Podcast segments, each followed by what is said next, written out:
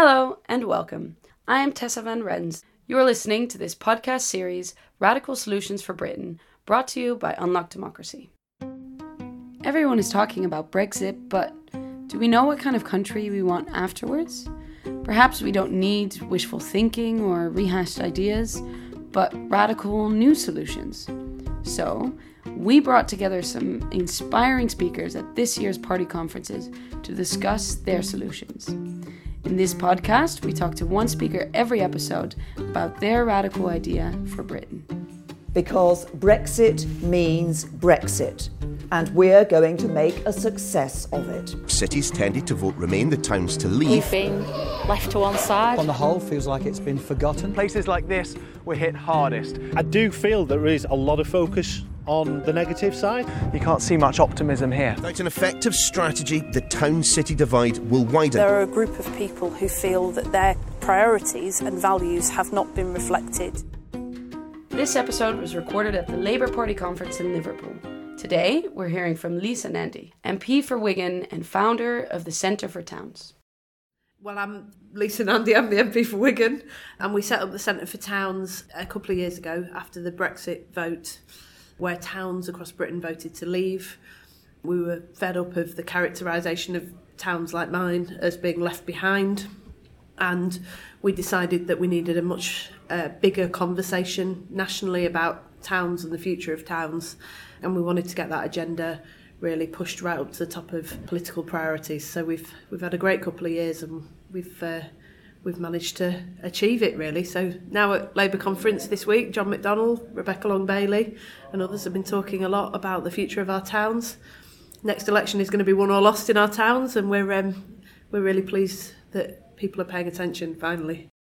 Wow, one, I, I think this is the first one where I could say, what is your radical idea that has already happened and is changing Britain? So, could you tell us a little bit more about how you think it's going to change in the future and fix kind of the country as a whole? Well, actually, the, the sort of radical policy idea that I'm pitching to Labour Party conference today, and thank you to Unlock Democracy for for allowing us to have this debate, is about um, GDP. So it sounds really boring and technical, but actually, one of the reasons that towns have not had the investment that they need over the last 40 years is because we measure everything, our progress as a nation, through an economic measure that is completely outlived its usefulness.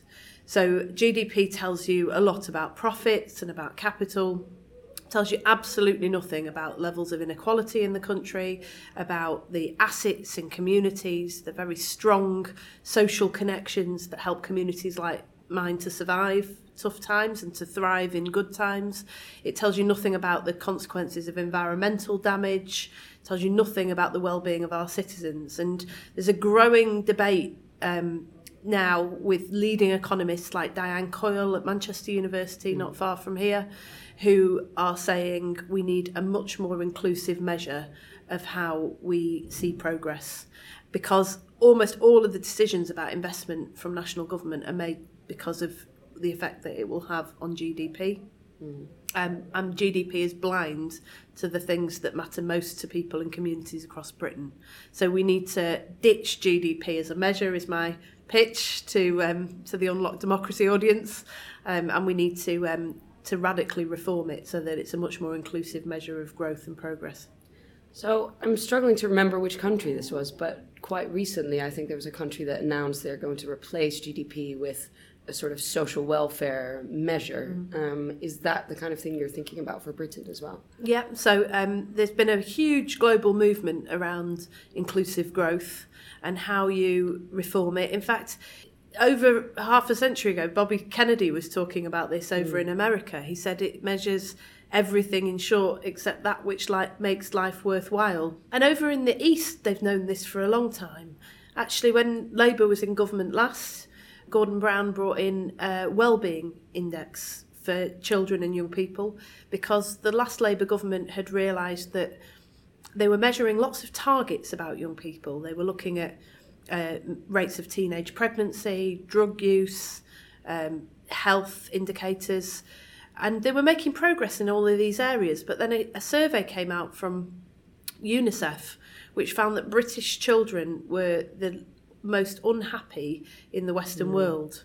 And suddenly Ed Balls and Gordon Brown said, well, we, you know, we, we're obviously not measuring the right thing then. So they set up a well-being index, which was widely rubbished by the British press at the time, hmm. you know, happy clappy sort of politics, I think one of the tabloids called it. But actually was really important. It was so important that David Cameron actually kept it. Hmm. And they continued to collect that information all the way through uh, the coalition government.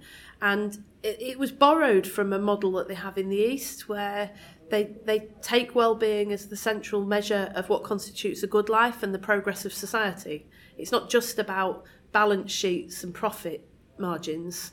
It's about whether you can create more fulfilled citizens. And in the end, what is socialism except the, to enable people to live richer, larger, deeper lives?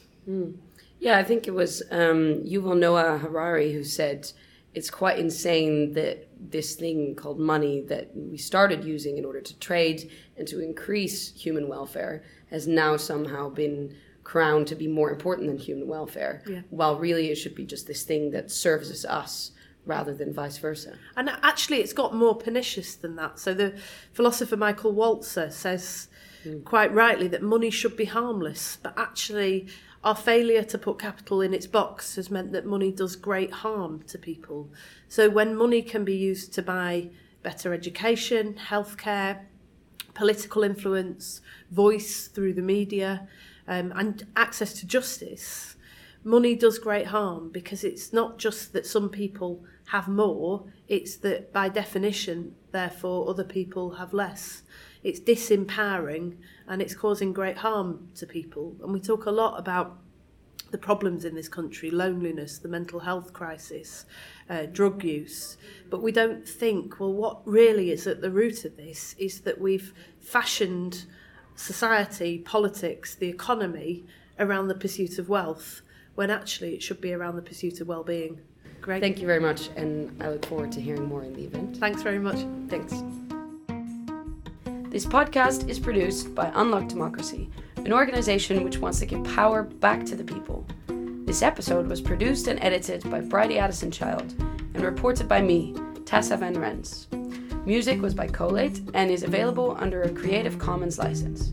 If you enjoyed the podcast, please give us a like or a share, leave any comments you have for us or for the wonderful speakers, or tell us your own idea on social media with the hashtag Radical Solutions.